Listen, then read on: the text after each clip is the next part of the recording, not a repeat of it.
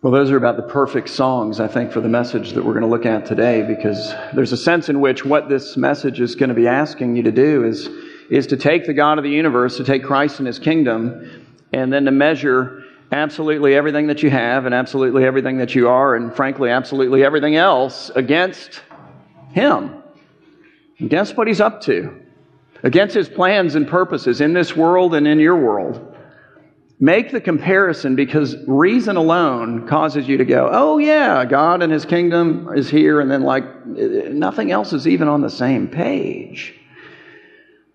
So then the whole of my life belongs to Him and it's to be in service to him. If you were with us last week as we continued our study of this book of 1 Corinthians, it was kind of an invasive message, I'm not going to lie. I mean, we kind of like watched as Paul, figuratively speaking, of course, kind of entered into our lives almost like you would enter into a home. And he didn't leave any room untouched. Like he walked through the front door and then he walked through every other door and he went into every closet and he went underneath the crawl space and he went through the attic and he went through the medicine cabinets. He opened every box, everything. He gathered up all that we have and he gathered up all that we are. And then again, figuratively speaking, it's as though he placed it on a big table before us and sat down next to us and said, all right, let's talk about all of this. Here's the first thing you need to know about all of this. It all came from God. It's the gift of God to you. Enjoy it. Be blessed by it. But here's the other thing you need to know. There's something more important than all of this. It's more important than everything that you have. It's more important than everything that you are. It's in, incalculably more important. It's unfathomably more important. And what the more important thing is, is Christ and his kingdom. It's his gospel mission in this world of taking this message of an eternal, and that's what makes it so different salvation to the whole of this world, to every people group in this world, beginning with our homes and then offices and then communities and neighborhoods and city and so forth, and emanating out from here. So then, Paul says, as he chatted with us last week, look, here's the deal. Enjoy it all, but when, not if, but when one of these things that you have or one of these things that you are comes between you and your ability to fully engage in that mission, okay, well, then here's what you must do. You must do away with it. You must sacrifice it. You must subordinate it to the ultimate love, which is Christ and His kingdom. And so, as we talked about last week, that changes our operative question in life from the operative question that everyone in the world, all of us consciously and subconsciously ask of every person, of every opportunity, of every relationship, of everything, which is what? Because we all do it, it's what's best for me. So, how is this going to affect me? What is this going to cost me? What is this going to require of me? How am I going to gain from this? That's how we operate. It's how we evaluate everything. Paul's coming to us last week and going, What are you talking about? There is no you.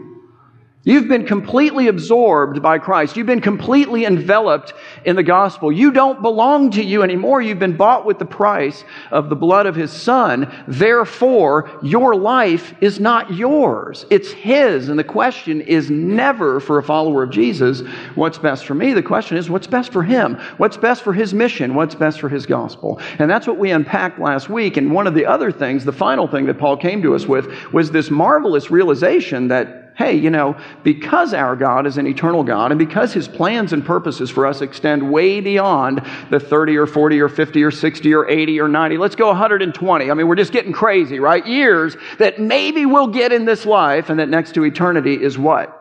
Literally almost nothing.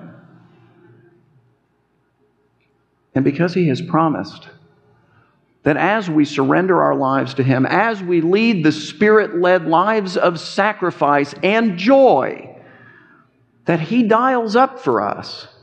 And we make those hard decisions and say, you know what? Christ and His kingdom, more important than this.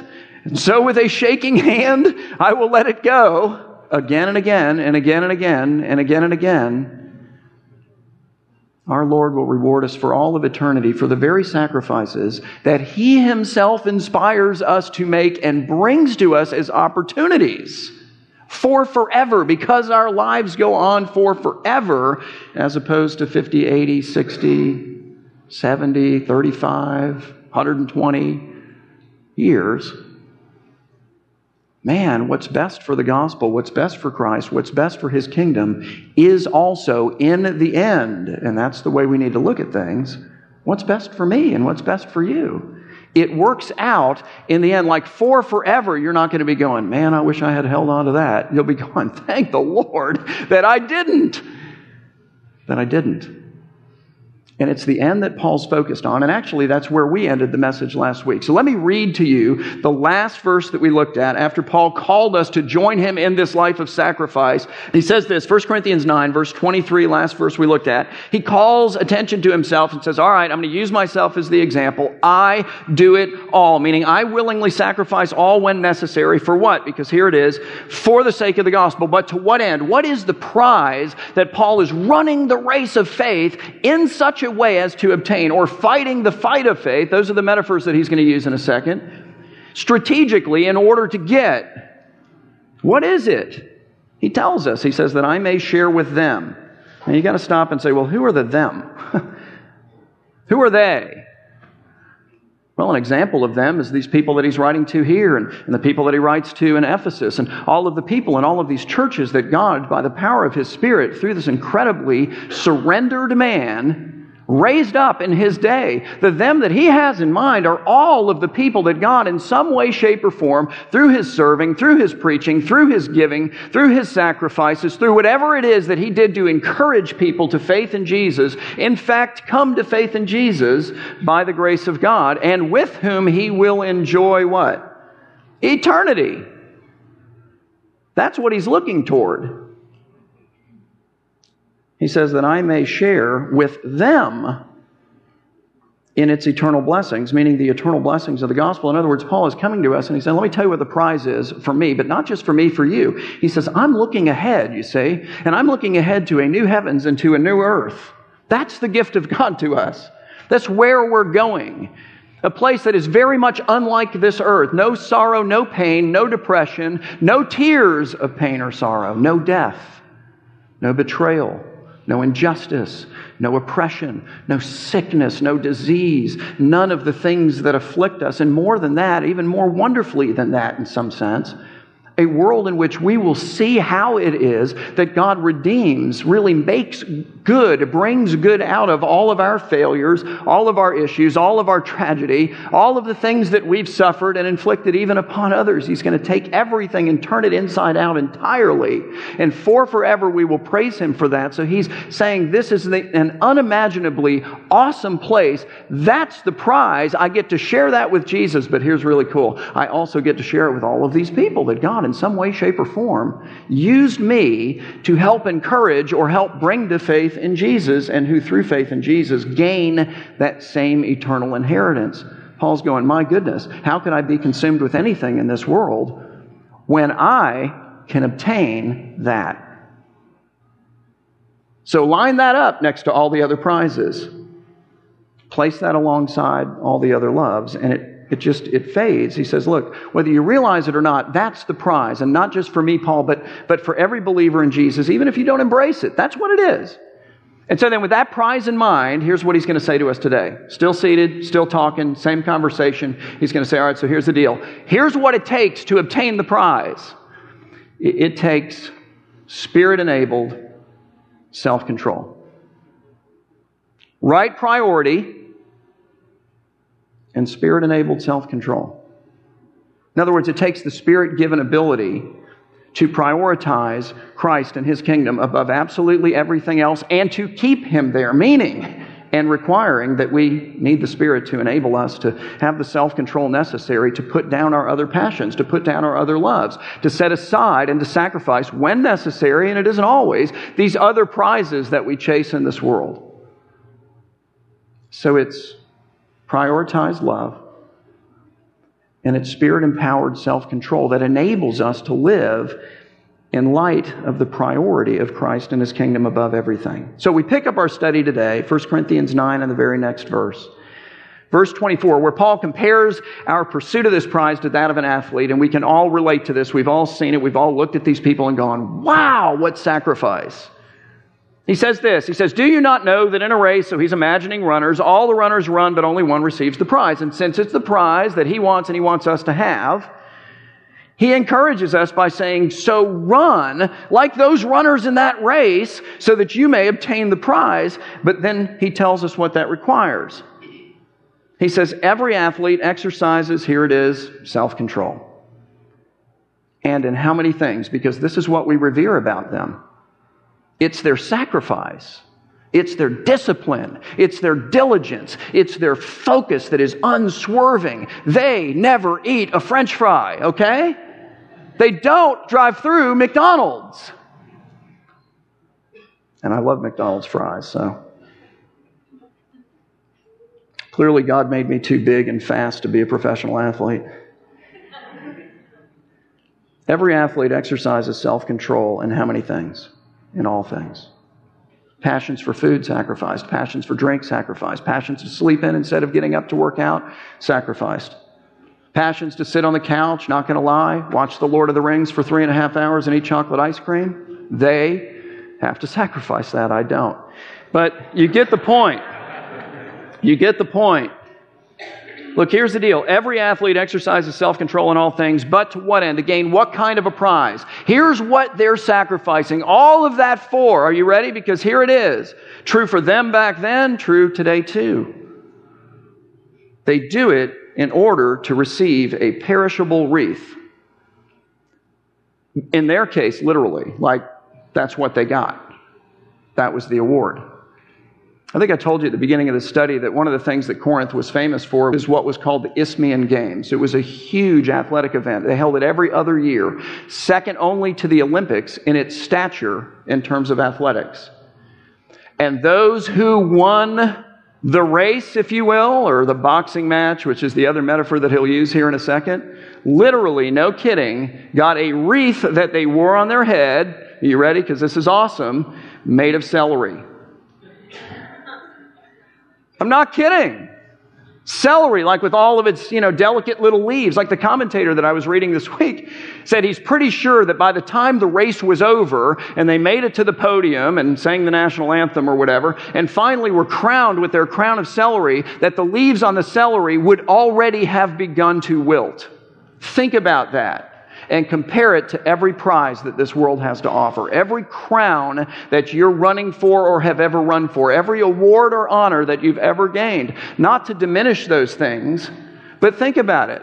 What are all of those plaques going to be someday? What are all of those honors going to be someday? What are all of those awards going to be someday? What are all of those trophies that you still have from like middle school little league going to be someday? What are they now? They're in a box in the attic and so will all of these other things be. What they will be, as honoring as they may be in this life, are things that our kids go through after we die and throw away. What are they going to pass that on to their children? Really? I mean, are they? And then they're going to pass it on to their children and then they're going to. No, it's over. It's a crown of celery, comparatively speaking. Paul says, My goodness. Look at the discipline of these people, of the sacrifice of these people, of all that they set aside to get a crown of celery. And whatever fading glory goes with it. Good grief, man. That's not what we're running for. I hope. And that's kind of the point. He says, We who exercise this spirit empowered self control necessary to fully participate in Christ's gospel mission to this world will receive what for that? An imperishable prize. The obvious point then being, so how much more motivated should we be than these people that we stand in awe of when we consider all of the sacrifices they make to get the crown of celery? And so here again, using himself as an example. Paul says, So then I at least do not run aimlessly, but I run with a purpose, and my purpose is to obtain the prize. He's saying, I'm like those athletes. I make these sacrifices. I am ruthlessly focused on the goal. And I do not box, he now says, changing the metaphor, as one who beats the air. He's saying, as one who just kind of swings his fist aimlessly, as if the goal isn't to knock out his opponent. No, I aim my punches. And then he says, But I discipline my body. Now, what is that? It's his passions, it's his appetites, it's his desires, it's his agendas, it's all of the other crowns, it's all of the other prizes, it's all of the other loves. I discipline my body, he says, and I keep it, here it is, under control. lest after preaching to others, I myself should, should be disqualified, lest after preaching to others about all of this stuff, I'll get to the end and realize that I have failed to make the Spirit empowered sacrifices necessary to fully obtain the goal that I'm holding before you, which is exactly what he's calling these guys to do, to make those sacrifices. But in what area are they being called to sacrifice? Because if you've been with us for the past few weeks, it's just an ongoing conversation that started in chapter 8 with this whole discussion of food that is offered to idols and then served at the tables of these pagan temples that were all over their city and that served as the restaurant system for their city. So we go out to eat at restaurants, we talked about a few weeks ago, they went out to temples. That's where they ate. The difference being the food they ate there was part of a worship service to the pagan deity. We just, you know, have a burger. I mean, it's different in that sense. But everything that we use restaurants to do today for, they, they use the temples for back then. And so you can understand why these guys wanted to continue to be able to go eat at these, at these restaurants slash temples. And Paul came to them in chapter 8 and he said, No, you can't do that because of your love for your brothers and sisters. And in chapter 10, which we're about to look into, he says no again, and for a different reason, because you're participating in a demonic event. No bueno. You cannot do it. And so, what he's doing is he's coming to me and he's coming to you and he's coming to us with the prize. And he's saying, Look, Christ and his kingdom that's what you're to value above everything and above everyone else. That's it. Everything on the table? Okay, yeah. Christ and his kingdom. And here's the deal. When you're unwilling to sacrifice something you have or something you are, be that eating at a temple or something else, which is how this becomes very relevant for us, then here's what you're saying I love that something more than Christ and his kingdom. And that is a disordered love and disordered love is sin. That's what St. Augustine said. He came and he said, Oh, you want to know what sin is? Sin is disordered love. It's loving things out of order. That's it. And the other name for loving things out of order is idolatry. And so what Paul does is he shifts gears here and says, okay, look, if that's what you're doing, if that's what you demand, if that's what you insist upon, then that makes you an idolater. So let me tell you, Paul says, just so like there's no surprises in the end, what happens? What does idolatry bring? It brings death. And as with every other lesson in life, you know, you can learn lessons at your own expense, or you can learn lessons at the expense of other people by looking at their examples. It's a much cheaper way of doing it. So he comes to them and he comes to us and he says, All right, let me give you an example that I'm hoping that you'll learn from chapter 10, verse 1. He says, For I do not want you to be unaware, brothers. So no surprises, guys. And then he says something very curious. He says, That our fathers. Why is that curious? Because he's about to refer to Moses and the Israelites, all of them ethnic Jews. Who were brought out of the nation of Egypt, you know, through the Exodus and who wandered around in the wilderness for 40 years and so forth. But all of them ethnic Jews, and yet he's writing a letter to a church that is almost exclusively ethnically certainly primarily Gentile, and yet he refers to Moses and the Israelites as your fathers. Inclusion in the nation of Israel is not given by ethnicity, it's given by faith. Everyone with faith in Christ, the true seed of Abraham, is an Israelite indeed. And he's saying, These people are your spiritual heritage. So now he calls upon their example and says, Learn from them. He says, I do not want you to be unaware, brothers, that our fathers, Paul says, were what? Just follow this. We're all under the cloud and all passed through the sea, and all were baptized into Moses in the cloud and in the sea, and all ate the same spiritual food, and all drank the same spiritual drink, for they drank from the spiritual rock that followed them, and the rock was Christ. And if you did your personal worship this week, you probably went, Yeah, I don't, I don't know what any of that means. Like, what? You know, question mark next to that. What is that? What is Paul doing? He's going to compare these people in this Corinthian church and us too to the degree that we are idolatrous when we have disordered love, to put it frankly. To these people who came out in the Exodus, and he's going, Yeah, I realize you don't think that you're a whole lot like them, but you're a whole lot like them. You're more like them than you think. So, all right, you people in the Corinthian church, or maybe in this church today, have experienced the presence of God by means of His Holy Spirit in worship and in gifts and in all kinds of other things. Yeah, all right, well, these guys experienced His presence in a literal cloud that they followed around in the wilderness by day and a pillar of fire by night. So, top that. You guys have been baptized. They experienced a baptism of sorts too. You guys eat a supernatural food. You come to the table of the Lord and it's representative of Jesus. Did not they? He's like, look, don't think that you're all that different from these folks, made of the same clay.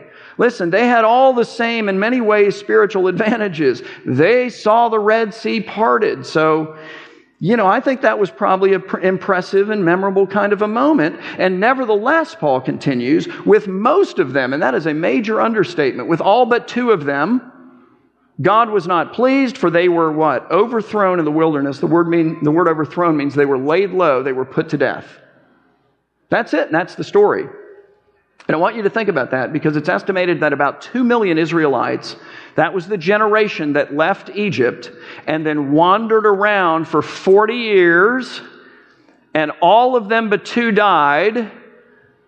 Only two got the prize of the promised land. That's it. 40 years. Now, they had kids and their kids went in, but no, no, no. Two million left. Two million minus two died and wandered around for 40 years knowing that all that everybody was waiting for was for them to die. How about that? That's 137 people a day. These guys were a walking graveyard. And Paul's jumping up and down and going, Do you know why that is? Because they were idolatrous. He's saying, Guys, idolatry brings death with it and of all kinds. And look, you can learn that for yourself, but he's going, it's an expensive lesson. So let me spare you this expense of having to learn it for yourself. Just pay attention, he says in verse 6. Now, these things, this 40 years of death, took place as examples for us. And here's why so that we might not desire evil as they did. Now, I want you to hear that for a minute. What is the evil that they desired. What is it a reflection of? Disordered love. Valuing and trusting in things more than Christ and his kingdom. He doesn't say, ah, it's not such a good thing. He's like, no, no, no. That's an evil thing. Wow. So then he continues and he says, So do not be idolaters as some of them were. And then he starts giving all kinds of examples, and he does it in a way that's so uniquely tied to what these Corinthians are experiencing in Corinth.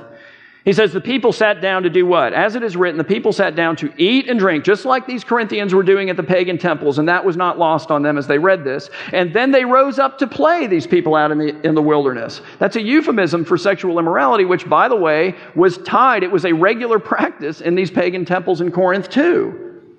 He's saying, Look, I know what's involved in all of this. And he says we must not indulge in sexual immorality as some of them did, and now it's just stories of death. And 23,000 fell dead in a single day. We must not put Christ to the test as some of them did, and as some of you are with your idolatry, he's saying, and were destroyed by serpents. Nor grumble as some of them did against Moses. And he's saying to these guys in Corinth, and as some of you were doing against me and were destroyed by the destroyer. Now, these things, he says again, happened to them as an example, but they were written down for our instruction on whom the end of the ages has come. Therefore, let anyone who thinks he stands, because you know, he's, he's experienced the presence of God through the Holy Spirit, or he's been baptized, or he's taken communion, and he's part of a community of faith, and all of that he says, Look, let anyone who thinks that he stands take heed lest he falls, for no temptation has overtaken you that is not common to man. He's saying, You are made of the same clay as those people who made that mistake and who wandered around dying for 40 years. Don't think it can't happen to you. Indeed, recognize that, good grief, you know, I'm subject to the same kinds of weaknesses confess that because we need a supernatural power not to do these kinds of things. a spirit enabled self control. And then he gives us hope. He adds and says, But God is faithful.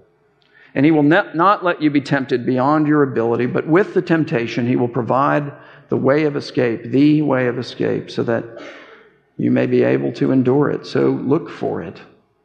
You may find it in the face of somebody sitting with you or some other believer that you need to walk with you for a while, some group, perhaps. And then he says, Therefore, my beloved, don't walk, but run. Flee from idolatry. And here's why because loving things out of order brings death. And we know this. We know this. We prove it. It happens. I mean, if you love work or money or any of those kinds of things, a hobby, you know, whatever, more than you do, you know, like your family or your ability to spend time with it, there's going to be kinds of death that result from that. It's a disordered love, isn't it? Well, we know that. I mean, if you love food and drink more than your health, hey, guess what? And it's not going to be a surprise, right? All of these things happen. Loving things out of order brings death. So Paul says, listen, don't do that, okay? Flee from idolatry. And then he spends the next nine verses explaining to them why it is, in fact, the case that eating at these pagan temples is an expression of idolatry, which begs the question then of, well, then what's idolatry for us? Because we have restaurants, right? I mean, we don't go to pagan temples to eat. So what is it? And I think the answer to that is very simple conceptually. It's anything that we prioritize above Christ and his kingdom, above his gospel mission. Whatever that is that's disordered love in our lives is idolatry. And so, having made his case then, that eating at these temples is in fact idolatrous, Paul continues his discussion of our need for the spirit empowered self control necessary to rightly prioritize our great love, which is Christ and his kingdom, and then to control all of our passions and sacrifice all of our desires and agendas and whatever else needs to be laid down in order for us to live accordingly. He continues in verse 23 and says, All things are lawful, but not all things are helpful, meaning helpful for the spread of the gospel. So then, what do you need in order to do that which is helpful? Because I'm not going to lie, I don't always feel helpful. I don't always want to be helpful. Sometimes I'm kind of helpful out. You know what I mean? Like I've, I've hit my helpful quotient for the day, for the week, for the year, for the decade. And I've got nothing left to give. So, what do you need to be helpful? Properly ordered love, and the spirit empowered self control necessary to live accordingly. To be filled that you might give, to be filled that you might give. He just keeps going. All things are lawful, but not all things build up. Build up for the gospel. Well, maybe you're tired of building, you know? I mean, Maybe you don't want to build. Maybe it's going to be costly for you to build in this particular person. Maybe it's not going to be, you don't have time. It's not going to. Where do you find that? Like, what do you need in order to do that? Properly ordered love. Christ and His kingdom. It's an opportunity. And the Spirit empowered self control to live accordingly. Let no one seek his own good, but the good of his neighbor. Why? For the sake of the salvation of his neighbor. That's the idea. It's all missional. It's all kingdom minded. But, but what do you need to sacrifice yourself, to disadvantage you, that you might advantage your neighbor for the sake of the kingdom? Oh man, you need a properly ordered love. You need spirit empowered self control necessary to live accordingly. Paul then goes on and he gives them, them some very practical guidance in their very unique situation of eating this food that's offered to idols because the reality is not just the food offered at the temples had first been offered to idols, but any meat that you went to the supermarket and bought typically also had been butchered at the temple and previously offered to idols. The difference being, then you took it home and cooked it on the grill and gave thanks to the Lord and enjoyed it with your family. It wasn't some kind of a cultic feast that you engaged in, or you went to somebody else's house and they did the same thing with you. So there's a very big difference. It's not a worship service that you're eating when you eat it privately. And so he gives them some real practical tips. He says, Eat whatever is sold in the meat market without raising any question on the ground of conscience. For the earth is the Lord's and the fullness thereof. And so then all food comes from God, no matter who butchers it, and it's all good. And he continues and he says, So if one of the unbelievers invites you to dinner and you're disposed to go, you want to do it, knock yourself out, you know. Eat whatever is set before you without raising any question on the ground of conscience. But If someone says to you, This has been offered to sacrifice, uh oh, well, then this might, your eating it, be a problem not for you, but for them. So then what do you do? Because you're hungry, you know, and I like pork sandwiches. And he says, Don't eat it. For the sake of the one who has informed you, don't eat it. And for the sake of the conscience, and I do not mean your conscience, but his, this person who pointed it out to you. For why should my liberty, Paul says, be determined by someone else's conscience? You're free to do it, but you're not free to do it if it's going to harm them. That was chapter 8. If I partake with thankfulness, why am I denounced? Because of that for which I give thanks. But again, you know, you're hungry, it's a pork sandwich, has coleslaw on it. I mean, it's freaking you out. Like some of you are going, oh man, can you quit with this, you know? Sweet potato fries. I can't wait for lunch. But what does it take for you to sacrifice your appetites? It's getting kind of repetitive at this point, sort of the point. Properly ordered love. And then for the Spirit to come along and to give you the ability to live in light of your properly ordered love. That's it. And so then he gives us his general rule in all such matters. He says, So whether you eat or drink, and notice this now, because this is very practical for us, whatever you do, do all to the glory of God. Now think about that for a minute, because that just gets down to the nitty gritty of all of our lives every single day. Because I mean, if you're looking for sort of a general rule of thumb, should I do this? Should I not do this? Should I say this? Should I not say this? Should I, you know, go here? Should I not go here? Well, then ask this question. I think it's a good one. Will this bring God glory or not? It's very much like, what's best for the gospel? It's the same question, just asked differently, really. So if I say this, is God glorified in this? Is, does this reflect a properly ordered love that says Christ and his kingdom is more valuable in this life and in the next than absolutely anything else and nothing even comes close and I'm all about his mission? Does it say that? Does it reflect that or not? That cuts through a lot of stuff. Really, really helpful. And so then he concludes with this. He says, Give no offense to Jews or to Greeks or to the church of God.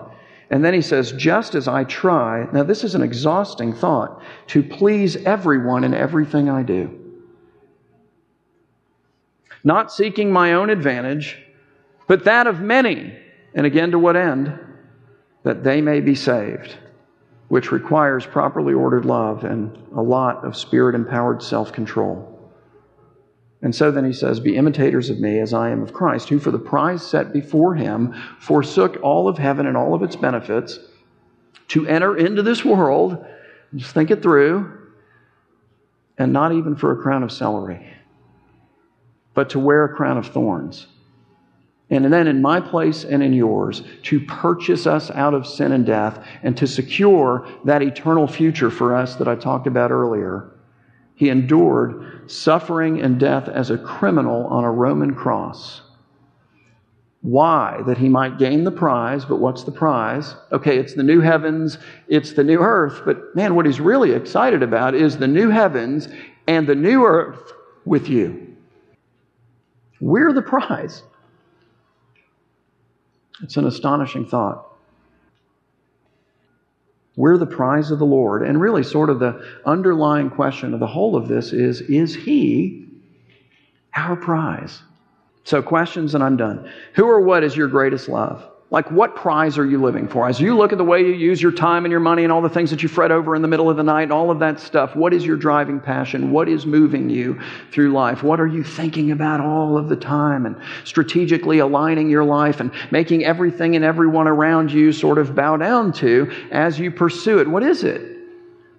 Because it might be a crown of celery in the end, as wonderful as it may otherwise be. And if it's not Christ and his eternal kingdom, then it's disordered love. It's, it's disordered love. And what does disordered love and idolatry bring? It, it brings death. And Paul's like, hey, hey no surprises. I'm going to let you know on the front end. Man, don't learn that by example. Learn it from those people who wandered around. Secondly, where are you lacking in self control in your pursuit of Christ and his kingdom?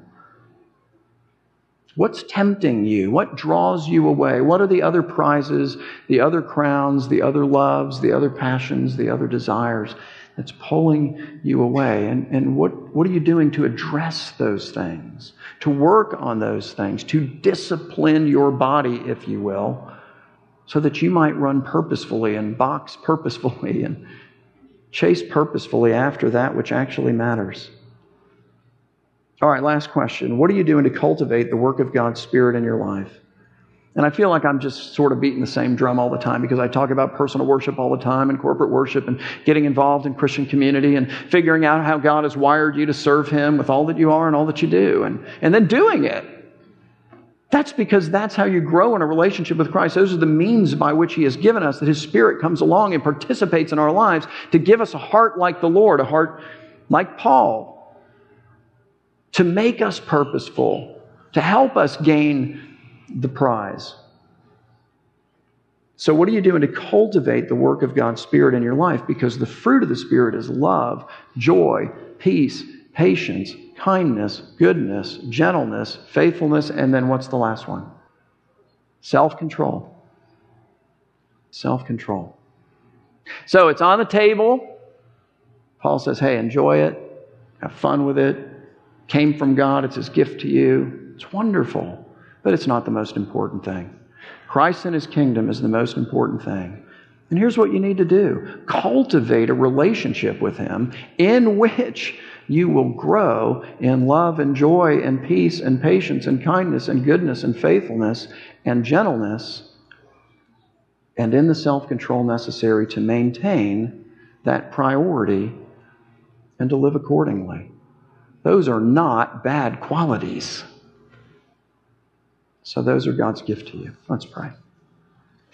Father, we thank you for your word. We thank you for this man, Paul, that you raised up to raise up so many followers of you. We write so many letters to communicate so much of your word, not just in his day, but in our day. We thank you for the way that he carefully teaches us about life in you.